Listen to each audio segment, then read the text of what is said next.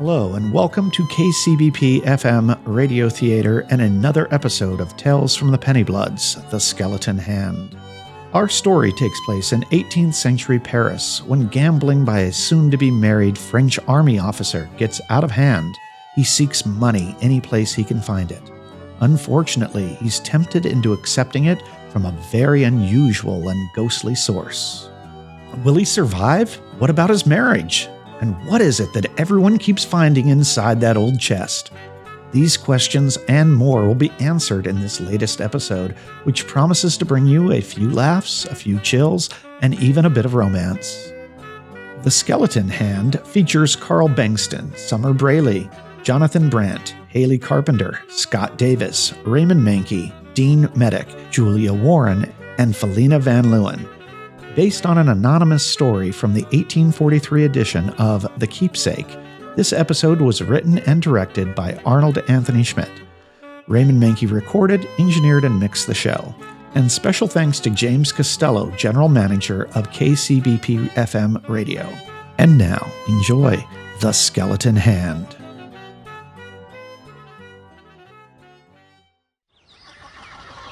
Our story begins in Paris in the fall of 1760. Night has fallen on this cold November evening, and most people have gone home to the warmth of their firesides.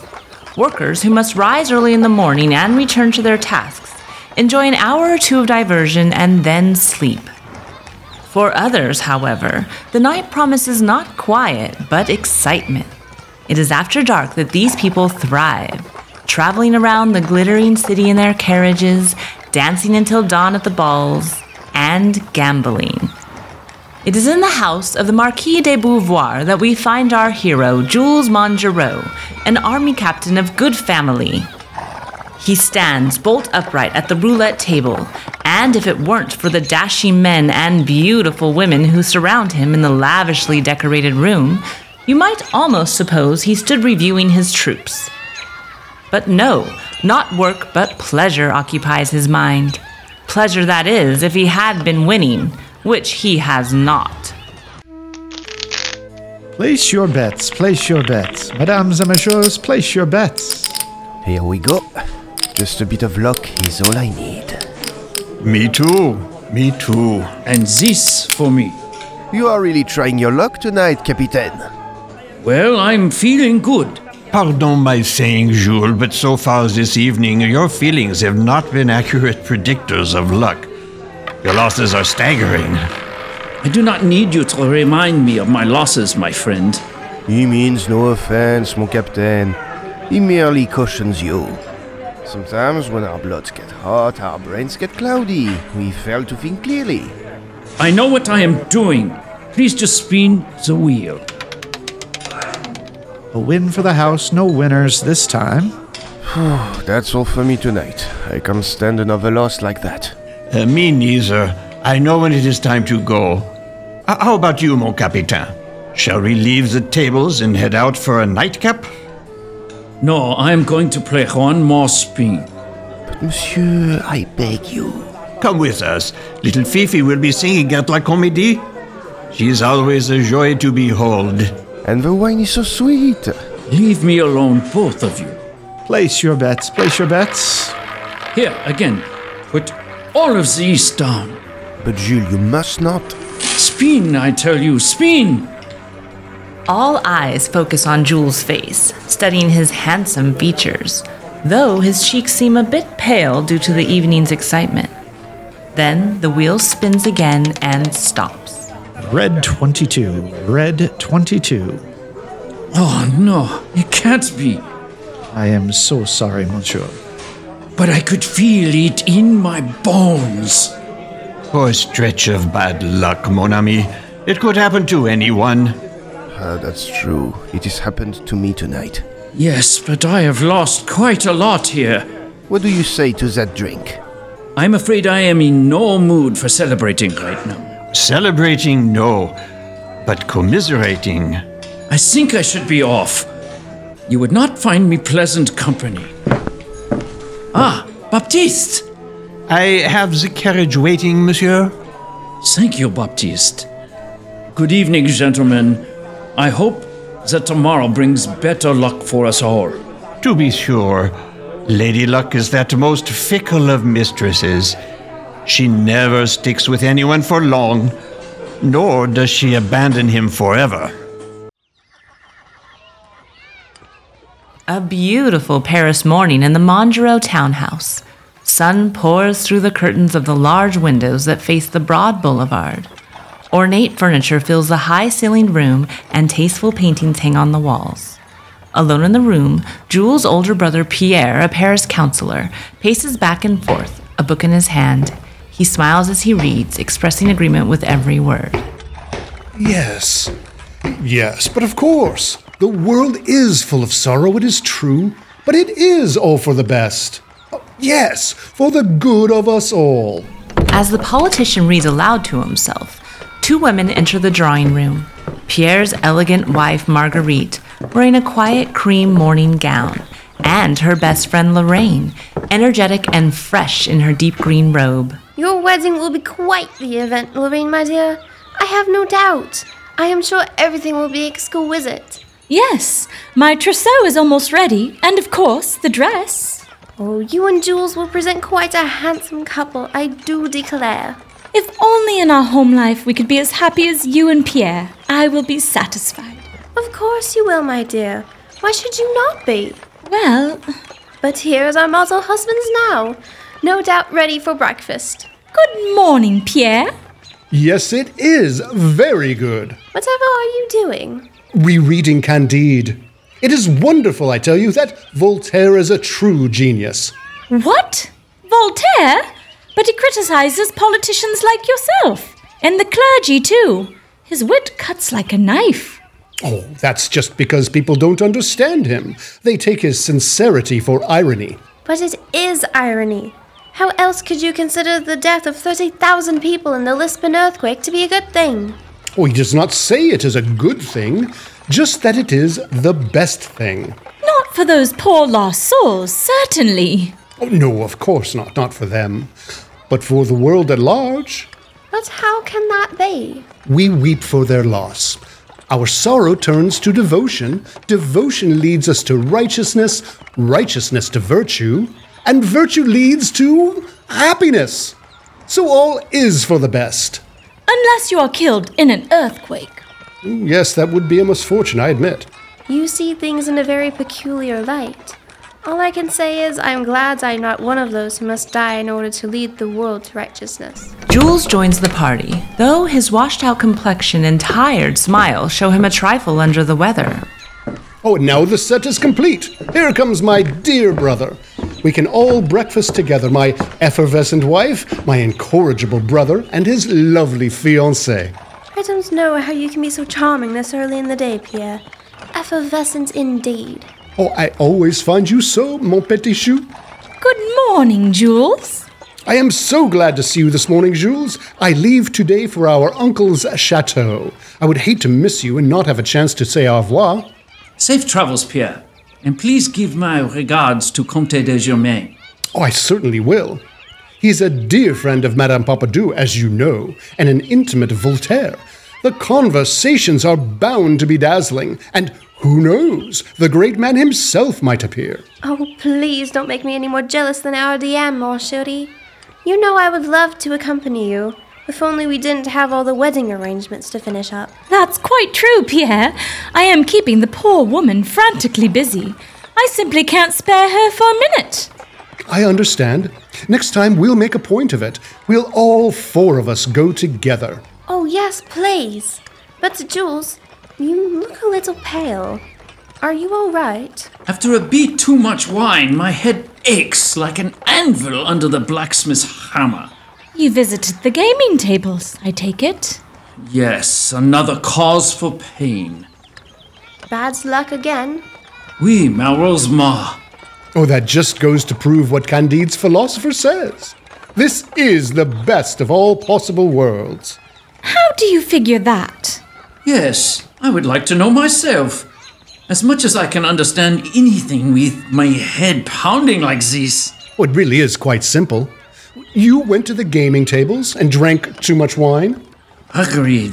so you profited the winemaker. And you lost a great deal at the roulette table? Again, agreed. So I hate to admit how much. And that profited the economy.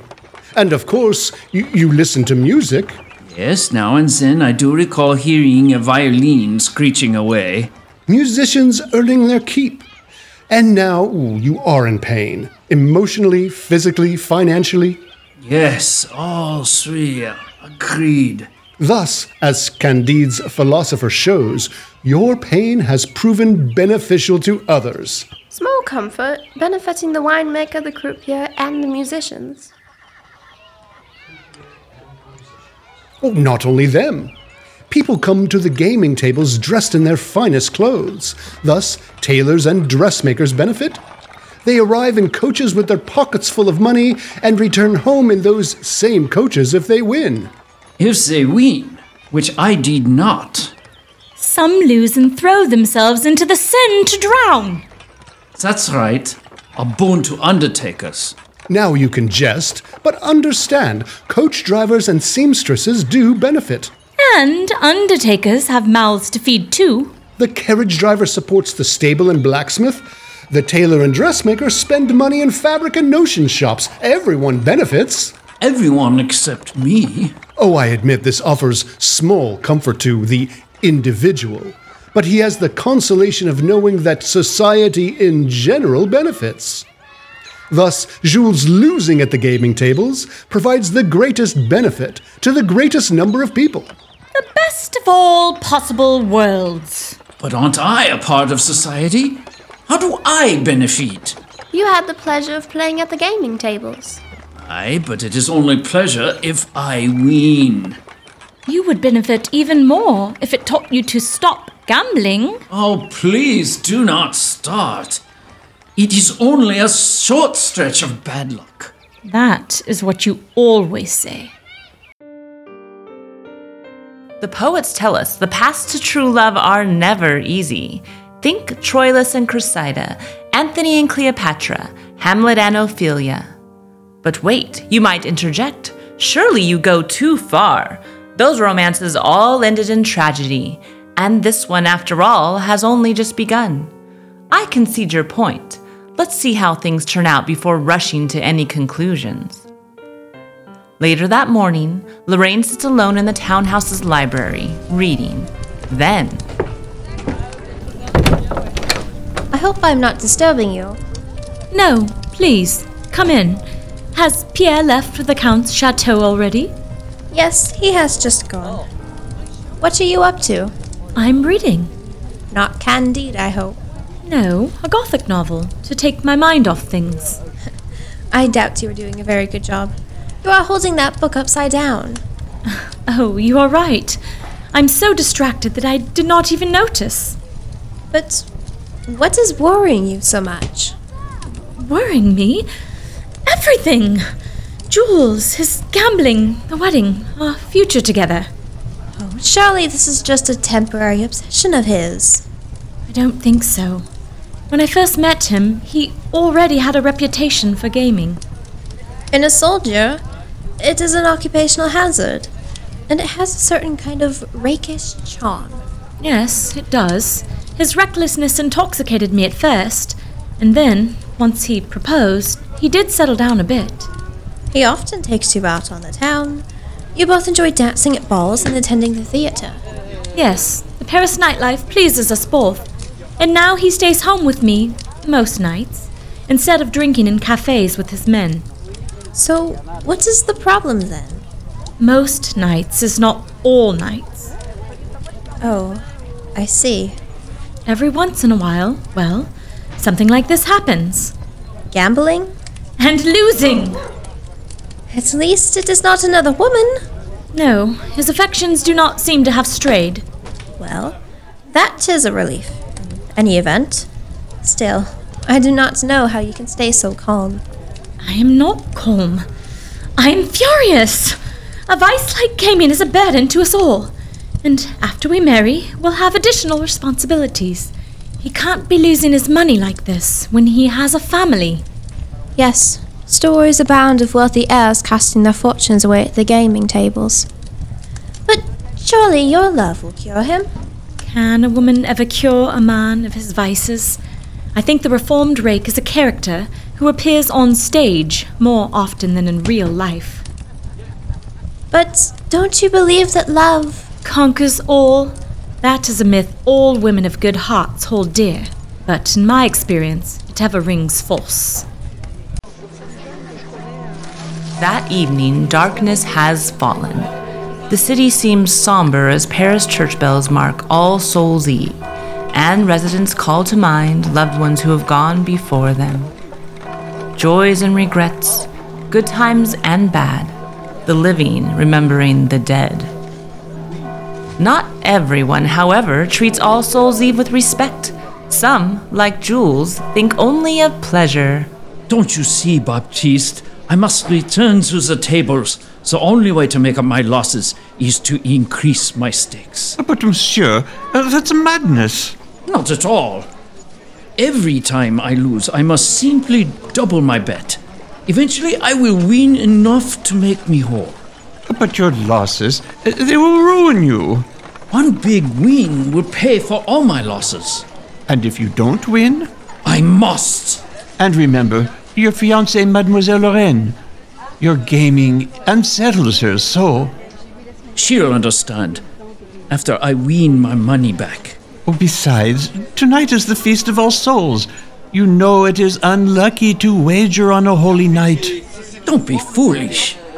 It is always wrong to gamble, but it is truly wicked to play on the night of All Souls. One is always punished for it sooner or later. Nonsense.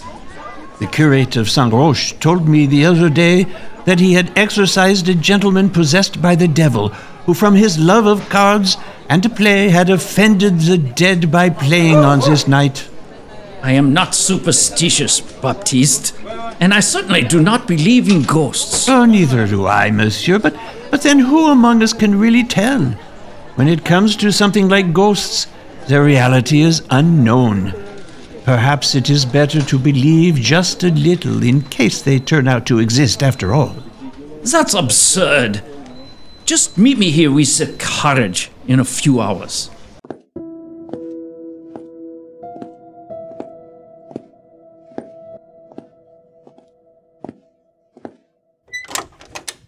Good evening, mon capitaine. Monsieur returns to join us again this evening? Yes, I thought I would try my luck once more. I hope you share our good fortune. We have both been winning. Not much, it is true, but better a small win than a small loss. Nothing could be truer. I would like to join you at the tables, but I find myself a trifle embarrassed at the moment. Oh, short of funds. Just temporarily. Say no more. If only I could borrow maybe a hundred louis, I could play and win it all back. I hesitate to impose on our friendship, but Of course, monsieur. My pockets are not deep, but I am always happy to help a gentleman in distress. Me too.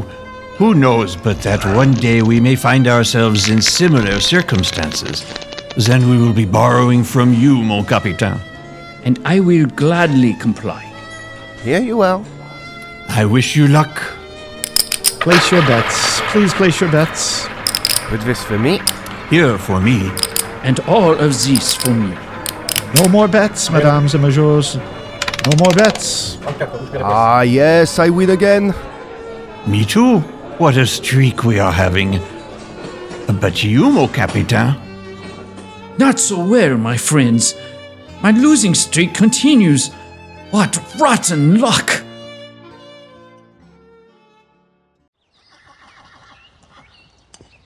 Rotten luck indeed. But who can say how things will turn out in the end? Sometimes good fortune leads to destruction, while bad luck results in happiness. Life's funny that way, isn't it? Once again, our friends gather around the breakfast table. But wait, someone comes to the door.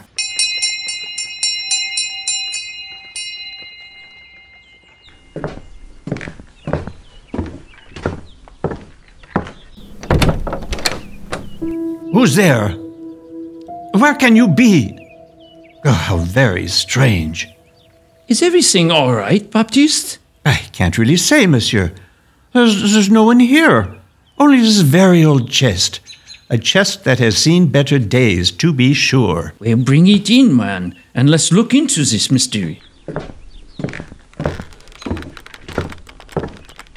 How extraordinary! What's this all about? There's a letter attached. Let's see what it says. Who's it from? Henri Renault, an old friend from my university days. He was a bit of a wag, but then we both were. I hope everything's all right. Oh, read it, please. I cannot stand the suspense. There is a letter with a torn sheet of paper. Monsieur, the accompanying chest with its contents is recommended to your honesty.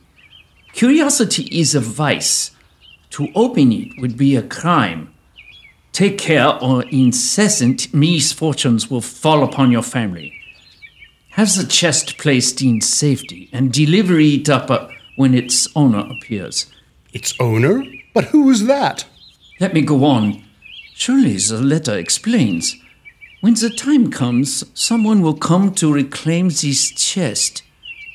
You will recognize them because they will show you the other half of this paper. Until they do, you must not open it. And what does that half sheet of paper say? It contains lines of poetry, but torn off in the middle. Hell always follows. He who, listening only, will open this trunk. He must run after death. But this makes no sense without the other half. What does it all mean? You won't know that until the owner returns to claim the chest. Still, hell, death. It doesn't sound good. Look, here's the key. I simply must look inside and see what this is all about. But the letter forbids you to open the chest. Yes, it's true. So very strange. And from Henri. Do you know him well, Jules? Oh, certainly. Though it has been years since I have seen him. The last I heard, he had either won a great deal of money at roulette or lost a vast sum at cards. Though knowing Henri, he probably did both. What an unaccountable occurrence! And at our very door. Surely it can't hurt to take a quick peek. Oh, Jules, you mustn't. You must control your curiosity. Perhaps you're right. Baptiste, can you carry these to the attic? Of course, monsieur. Oh, it is quite heavy, monsieur. Quite heavy.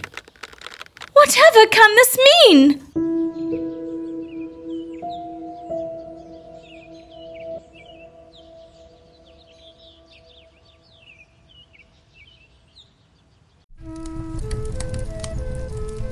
A few hours later, Jules and his fiancée sit together in the living room. But they present a curious sight. While ardent lovers sit side by side, Jules and Lorraine have placed themselves at opposite ends of the room. They sit stiffly in their chairs, books in hand. Their chairs face each other, but the lovers do not. At least, not directly. Instead, they concentrate, or pretend to concentrate, on their reading. Finally, Lorraine puts down her book and breaks the awkward silence. Jules, my dear, I think we must have a serious conversation if we are to be married. Eve? Whatever can you mean, Eve? We plan to spend our lives together. I think to do so successfully, we first need to agree on some ground rules. Ground rules? Surely you jest. Not at all. Marriage is a partnership, right? Well, before joining any partnership, both parties have to establish agreement on certain points. Yes, if they are forming a corporation, but not a marriage. Besides, we agree on everything. Do we not? Love, honor, respect. Of course. But is that all? I am thinking about practical things. Pray, proceed.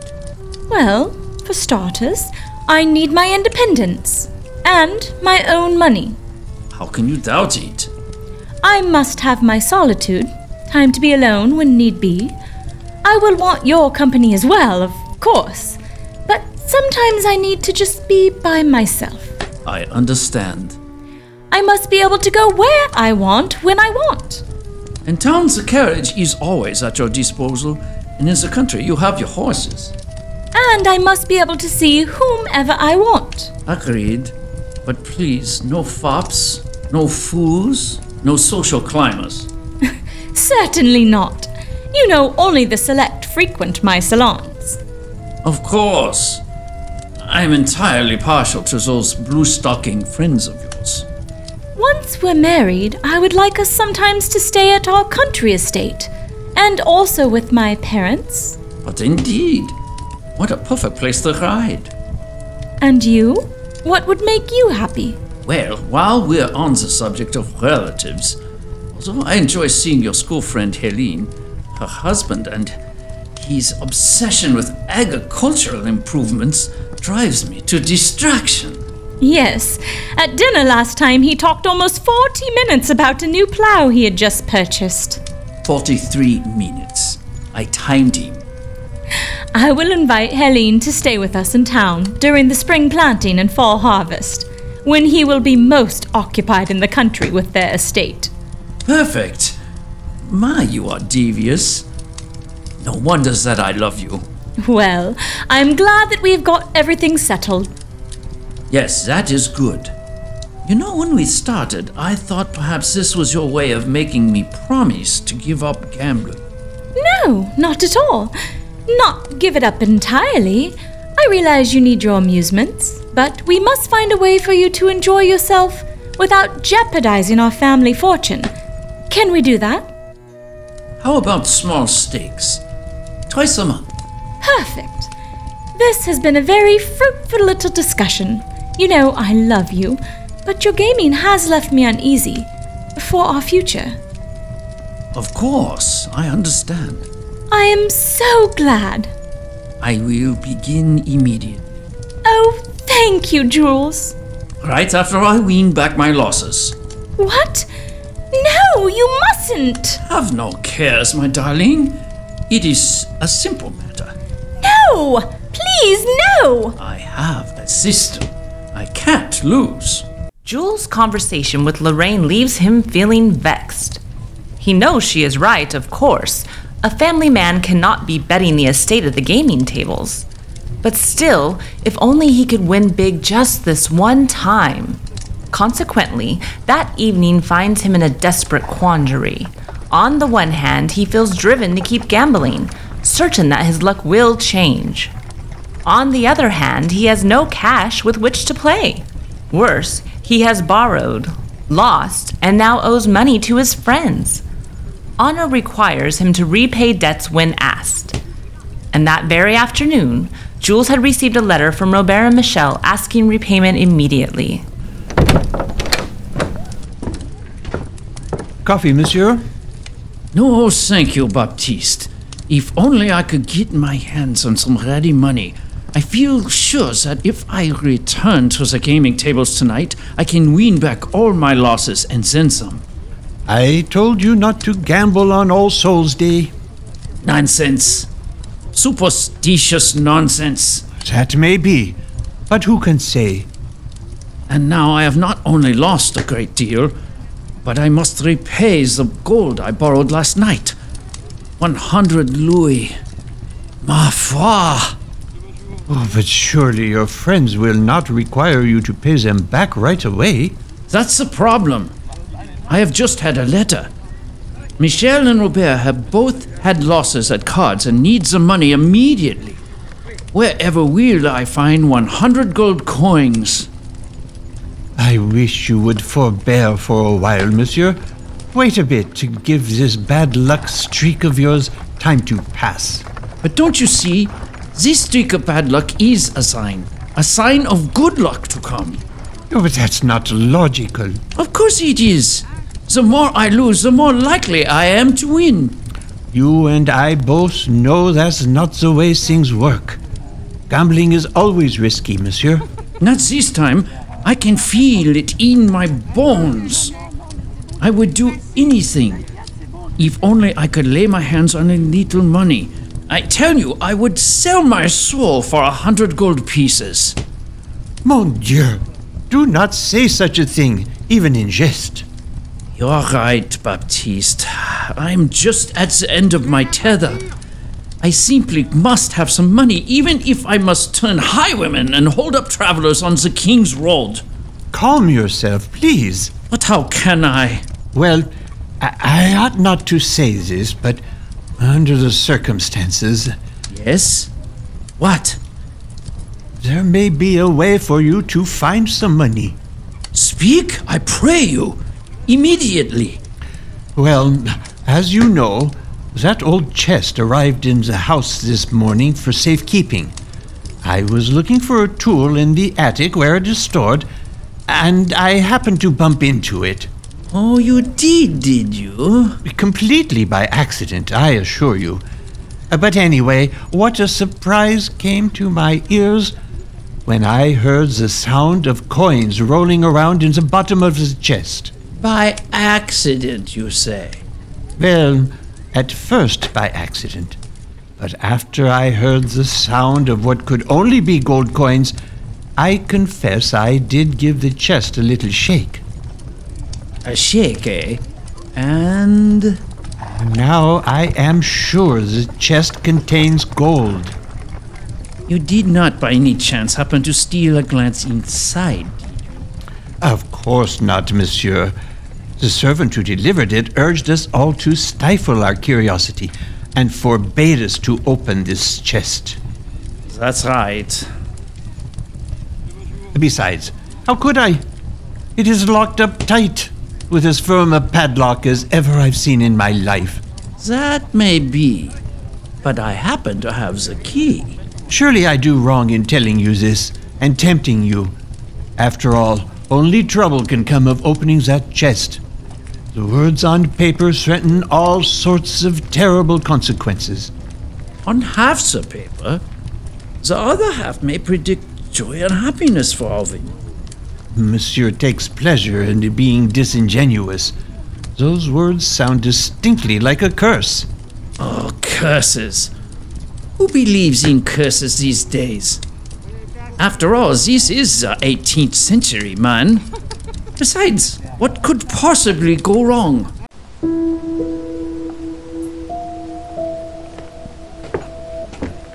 Jules, unable to resist the temptation, simply must know what lies inside that chest. Equipped with a candle and the key, he ascends the stairs leading to the attic of the townhouse. Higher and higher he climbs as the bells of Paris sound. For a moment, the captain shivers with inward dread. He stops, but ashamed of his terror, resolutely continues his ascent. It is dark as midnight in here. Luckily, I've got this candle to light my way. Jules enters the room, which the family uses primarily for storage. With only the flickering light of the candle to make out the dark shapes of furniture and boxes, he searches for the mysterious chest. His heart beats quickly, and Jules begins to sweat a bit at the expectation of finding the gold. This will allow him to win back his losses at the gaming tables and return a wealthy man. Or if not a rich man, at least one no longer in debt to his friends. I know that chest is around here somewhere. Where could Baptiste have put it? Here it is. Now for the lock. Mon Dieu! Look at the size of this lock! This key should do the trick, though. The key fits, but fails to turn easily. Back and forth, Jules struggles with the lock, but it remains stuck. This blasted lock! Frustrated, Jules slams his hand against the top of the chest. Very well, here it goes. It is turning! It is turning! There! I've got it! Jules opens the chest. In his excitement, though, he accidentally drops the lid. As the lid falls, it blows out the candle. The room becomes pitch black. Blast it! Now I cannot see a thing! Let me feel around and see if I can find that gold. I simply must find it. What's this? Suddenly, the moon appears from behind the clouds and through the window casts a magical glow on the room, transforming the ordinary into the extraordinary. Benign household objects, an old couch, a dress, some lamps, take on an eerie appearance in the ghostly half light. The phantasmagoric effect makes Jules even more frantic.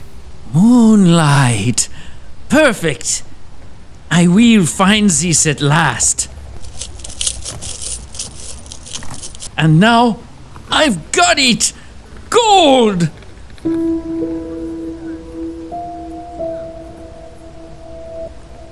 But not so fast. Inside the chest, someone has arranged for a little surprise for our captain. As Jules fingers the coins, a human skeleton suddenly stands bolt upright. This is so unlooked for, so unexpected, that Jules gives a cry of terror. Mon Dieu! What's this? At first, Jules steps back in horror, wishing he had worn his sword, as if that would prove useful against his ghostly adversary.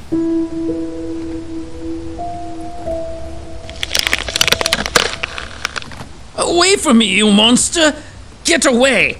In an instant, however, Jules calms down and feels ashamed of himself. Overcome by a feeling of horror and dread, the skeleton stands stationary in the chest.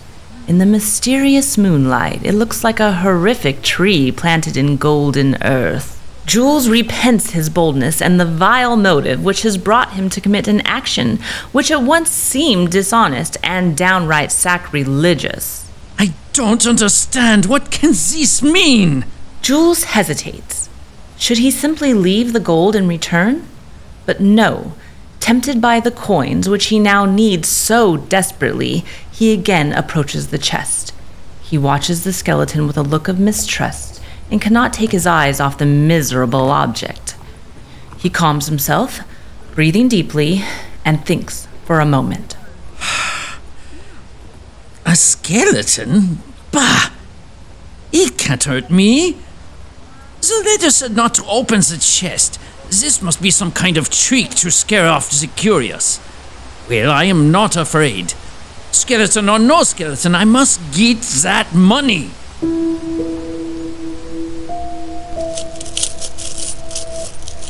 Jules leans over and reaches into the chest.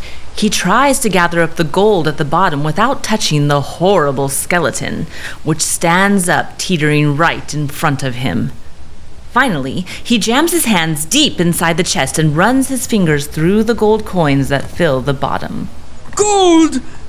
Gold! Wild, almost frenzied, Jules takes out a large handkerchief and carelessly seizes up handfuls of gold coins. I have got it! I have got the gold! As Jules continues to stuff the coins into his handkerchief, the skeleton collapses and tumbles back into the chest. Mon Dieu! The skeleton! Hastily grabbing with both hands, without even looking at the coins, Jules quickly stuffs another handful of gold inside the handkerchief. This will drive me mad! I have got to get out of here!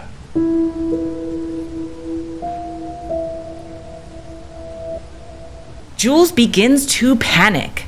Whether from the mysterious moonlight and the stuffy air in the attic, the horror of confronting the human skeleton, or even the agonies of his guilty conscience, who can say?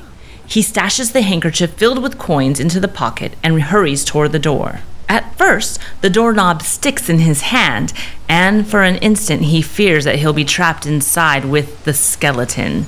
But no, he breathes deeply, struggles to relax, and tries the door again.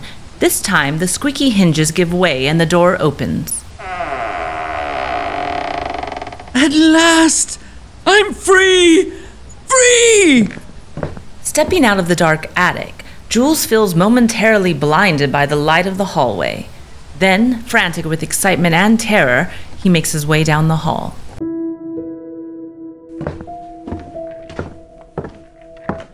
Back in his room, Jules experiences a series of powerful emotions joy and horror, remorse and shame. He collapses into his chair and tries to relax. What makes him feel this way? Is it superstition or a guilty conscience? Either way, the captain faces a moral reckoning. He reproaches himself for having committed an act at once dishonest and horrific. What have I done? The letter said not to search the chest, and yet I did. I've succumbed to vulgar curiosity, and I have stolen. Jules stands up and lights a candle. Then he looks out the window into the boulevard. The moonlight shines on the houses across the road and glistens in a puddle of rainwater left over from the afternoon shower. A carriage turns the corner and passes before him. Everything seems so ordinary. Jules smiles to himself. Has he really acted so badly? Wouldn't anyone in his situation have done the same thing? After a few minutes of thinking like this, the captain's self justification gets the better of him. What am I getting so upset about? After all, this is just temporary. I've not really stolen the money, only borrowed it until I can return to the gaming tables and win enough to pay these back. Certainly, a gentleman must pay his debts of honor. I really had no choice. Thus, Jules, like most of us, justifies his poor decisions by examining them in the best light. Still, a lingering feeling of guilt remains, and, after a while, he stands up and paces uneasily back and forth across the room. He stops suddenly, hearing a sound like bones shaking and rattling against each other in the wind. What's that? Terrified, Jules listens carefully. Is someone in the hallway? He puts his ear carefully to the door, then suddenly swings it open in an effort to surprise whomever has pursued him. The sight that reaches his eyes fills him with terror. Oh no! It can't be! What does he see? Well, you might ask. A sight that would terrify even the boldest among us. The eerie moonlight casts a shadowy glow on a skeleton that stands upright in the middle of the hallway and advances toward him. The captain jumps back into his room, slams and bolts his door, and waits. The moment of silence seems interminable. Then, a knock at the door. Who are you? What do you want from me? There was no answer. Then, suddenly, a wheezy voice breaks out. My hand. Give me my hand, Jules. If you want my gold, all well and good, take it. But my hand, of what use is it to you? Can this be possible? The apparition knows his name? Jules hears no more. Yielding to terror, he faints away and collapses into his chair.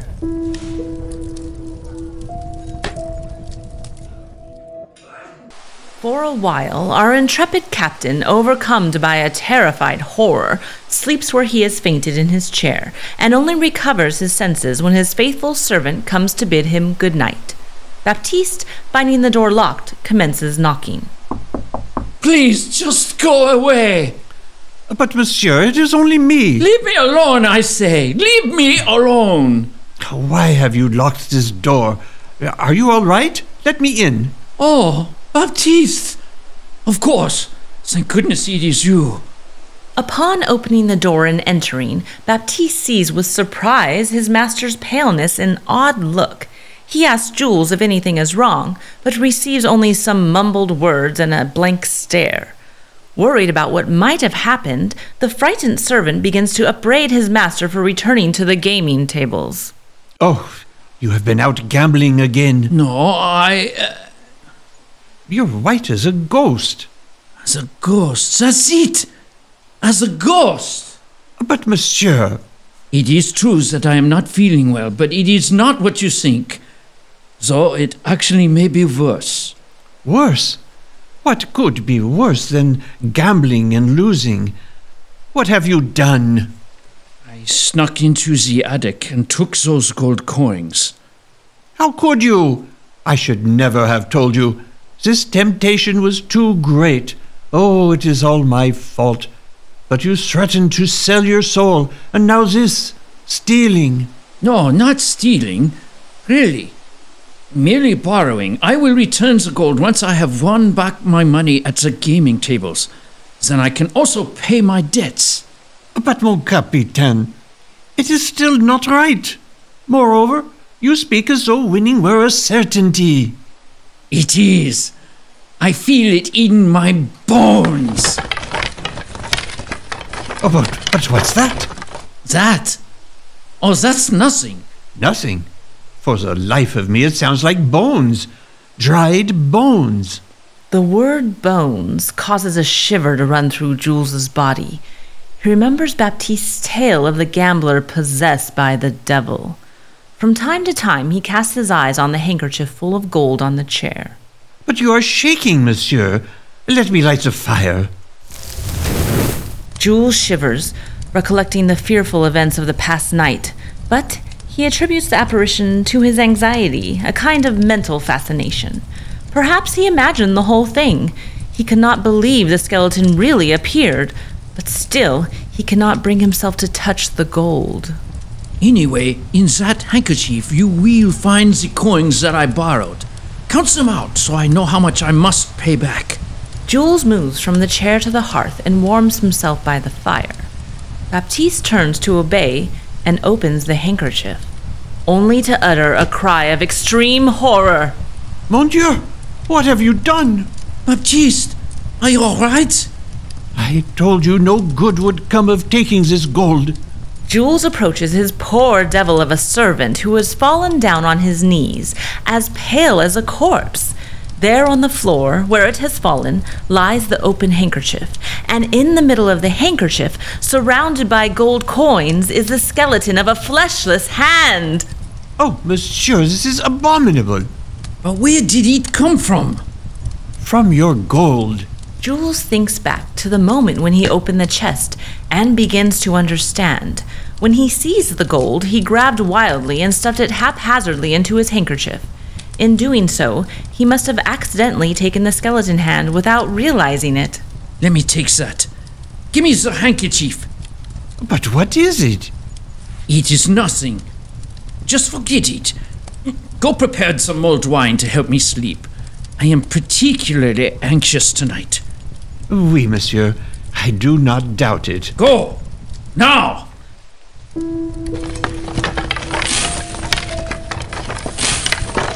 Jules picks up the gold coins and skeleton hand, wrapping them all together in his handkerchief.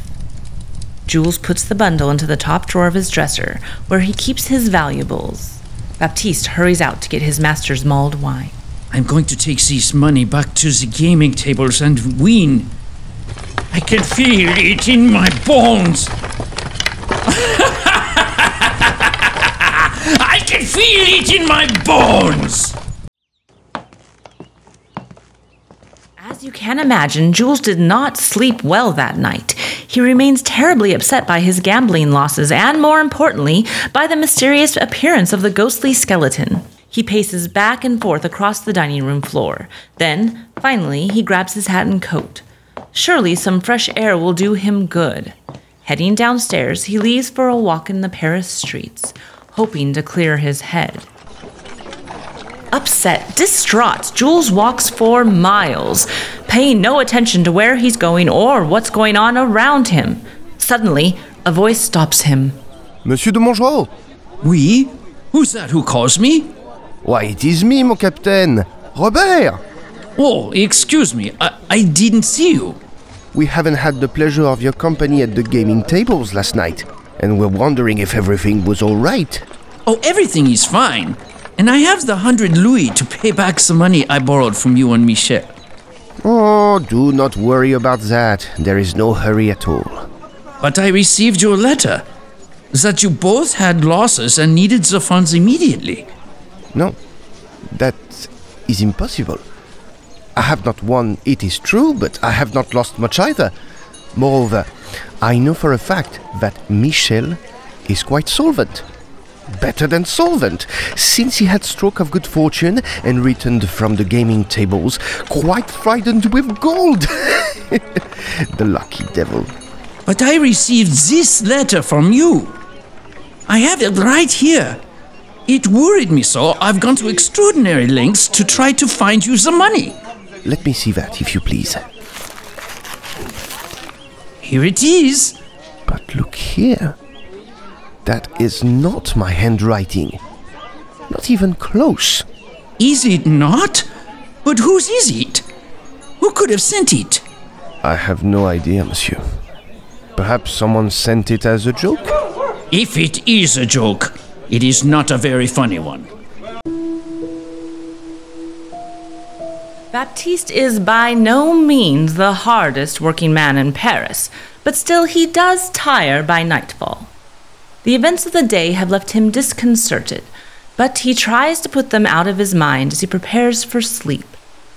Settling down in his bed, he soon drifts off in a gentle slumber, and then he hears it. What is that? Who is making that racket? Who is there? I ask you, who is out there?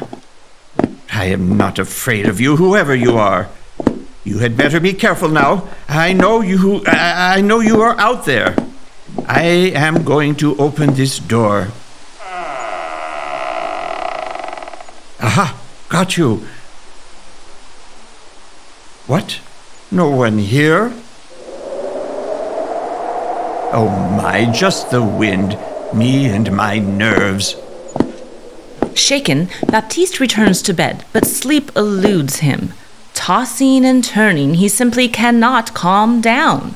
Then, suddenly, he hears sounds in the hallway. Of what use is it to you? What is that? Again? How can I sleep with all this going on? Baptiste opens his door, but what he sees terrifies him. There before him stands the skeleton. Moonlight casts a mysterious luminescence in the hallway, giving the bones an unearthly glow. Baptiste. Baptiste.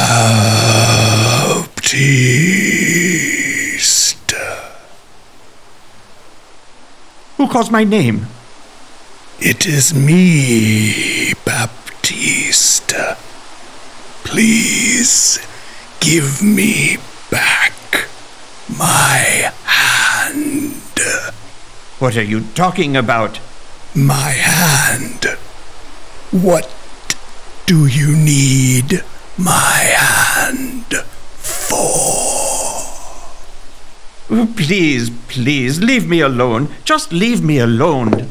The skeleton slowly approaches Baptiste, holding up its arm, an arm without a hand. Horrified, Baptiste backs away uneasily. Then, frightened almost to death, he hurries into his room and locks the door. From the hallway, he hears the ghostly skeleton's ghastly voice. Sleep no more, Baptiste. Sleep no more.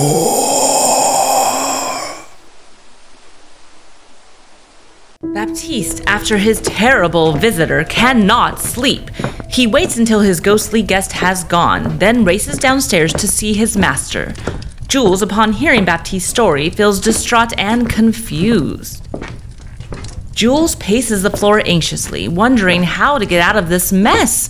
First, there is the chest with its gold, which he has stolen, though he prefers to think of it as borrowed. And what is he to make of this mysterious letter demanding payment of his debts? A letter that his friends never sent. But if they did not, then who did? And finally, there is the skeleton itself. Is it real? An apparition? A hallucination? Whatever can it all mean? I wouldn't believe what you are telling me, Baptiste, if the same thing had not happened to me as well.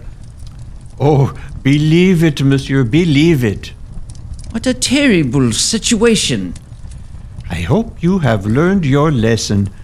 I told you never to gamble on All Souls Day. Oh, I have learned my lesson all right. I will never again gamble on All Souls Day.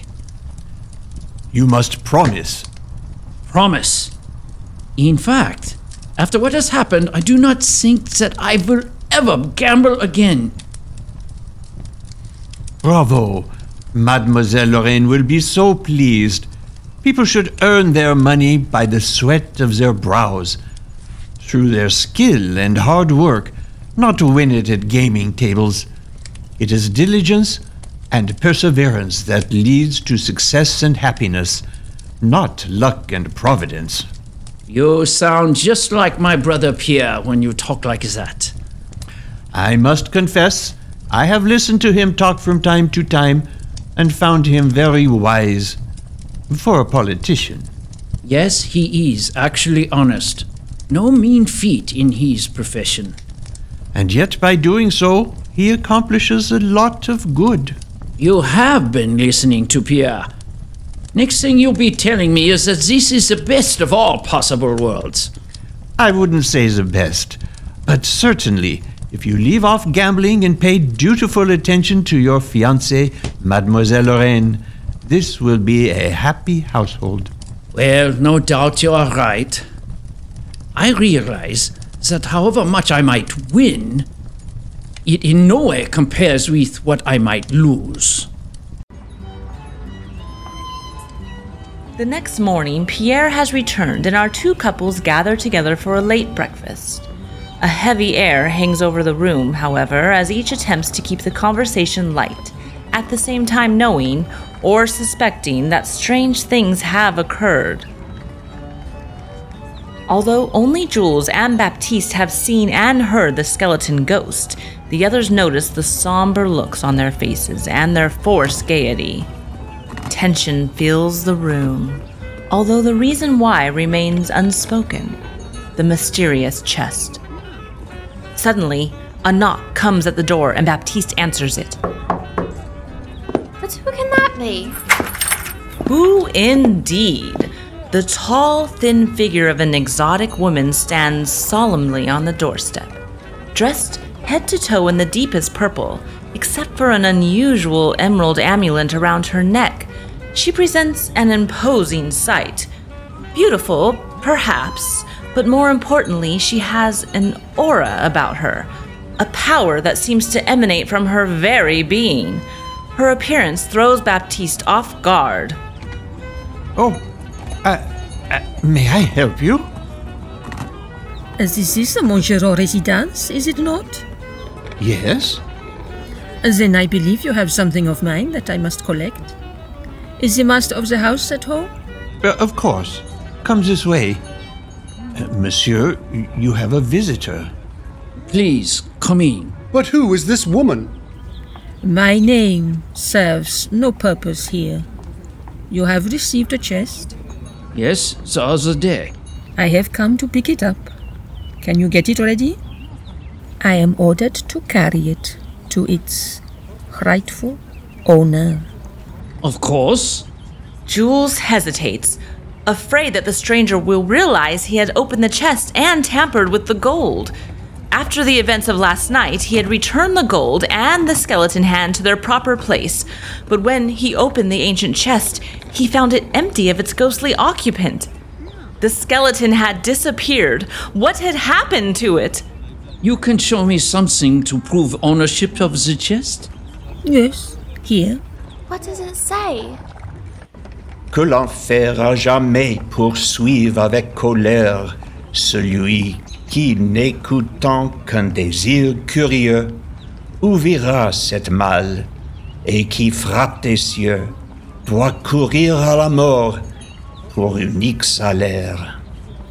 Hell always follows with anger. He who, listening only to a curious desire, will open this chest. Struck by heaven, he must run, as death is his only profit. Mon Dieu! Terrible words! Yes, terrible indeed. And a warning to anyone who might dare to open this chest and look inside. And now, as the chest must be returned to its rightful owner. And its occupant? Surely you haven't disobeyed the letter's instructions and opened it? Me? No, of course not. Uh, but but I uh, uh Go on. Tells the truth, monsieur. You know what you've done. You must admit it. After everything that's happened, you see that now. You must tell the truth. yes, yes. I couldn't resist.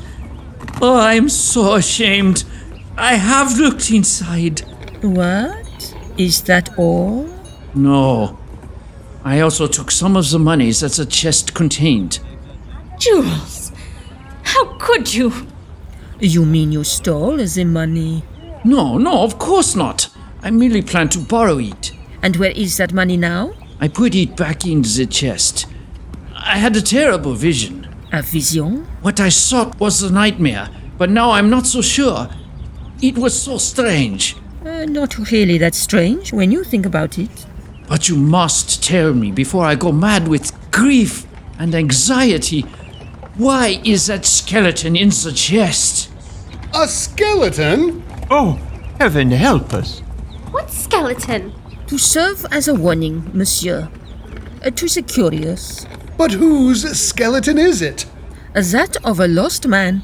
A man who gambled away his life, his love, everything of value in this world. How terrible!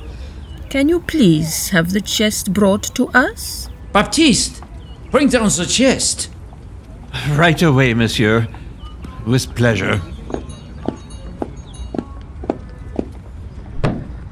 Let us look inside. I don't see the point. I return the gold, every coin, and the. Well, we will not talk of anything else. Please? The chest? If you insist. I insist. But first, no one but you has had access to the chest. No, of course not. No one could have tampered with it. No, it has remained upstairs all this time, and I have the only key. Oh, then let us examine the contents together. The mysterious stranger stands aside as Jules crouches over the chest. When the key turns and releases the lock, the lid flies open and the skeleton stands before them all. What's this? For the love of. Mercy. Yes, this unfortunate soul risked everything of value and lost it all. Lost everything in this world, and perhaps in the next, though that remains to be seen. Perhaps, monsieur, you recognize him? Don't be absurd. How could I recognize him? Because he was your dear college friend, Henri Renault. But what happened to him? That which happens to all who stray from the path of honesty. Jules, overcome by the appearance of the skeleton, struggles to maintain his composure. His old friend, with whom he shared so many wild adventures, has come to this end at last, as must we all. Perhaps you should have a last look inside. A look. But what for? I know what the chest contains. Please? Jules puts his hand inside the chest, trying desperately not to touch the skeleton as he searches the bottom. Then, suddenly, his fingers come across something surprising. What's this? Why, it is a letter. A letter, you say? But that's quite impossible. What is or is not possible lies beyond the ken of mortal man. Perhaps it is best if you read what it says. Read it aloud, since in one way or another, it affects us all. There were in this chest 1,000 gold coins. 100 have passed into the hands of a third person. My wish is that he employs them as he chooses. The hand of Providence has done all this. Give the rest of the money to those who need it most. But who wrote this? Don't you recognize the handwriting? No, not really. Wait. Yes, I do. Excited, anxious, perplexed, Jules digs his hand deep into his pocket and removes the letter demanding repayment of his gambling debts. The letter he thought came from Robert and Michel, the letter they denied sending. Unfolding the paper carefully, he opens the sheet and compares the handwriting with that of the letter they've just removed from the chest. The curves of the letters and the shapes of the words match exactly. It can't be. I don't understand it. Jules, my dear, what's wrong? The letter, it is signed Henri Renault. Rest his soul. But what can it mean? I don't know. And look at the date. It was signed today.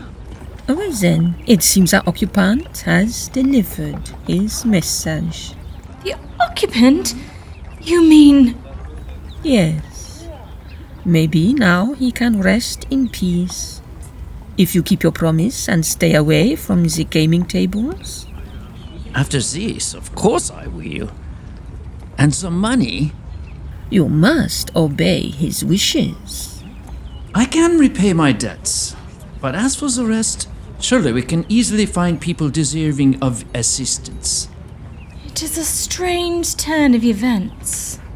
At the same time, though, it has all worked out for the best. Yes, very much for the best. As I've said so often before, this is the best of all possible worlds.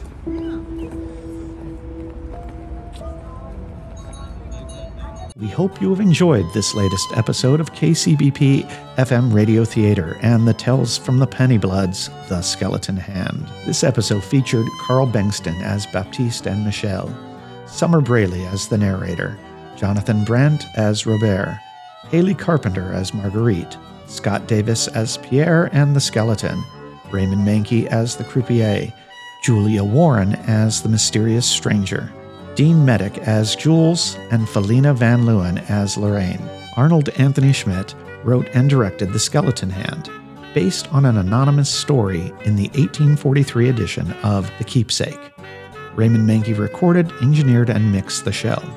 And special thanks to James Costello, General Manager of KCBP FM Radio, for his continued help and support.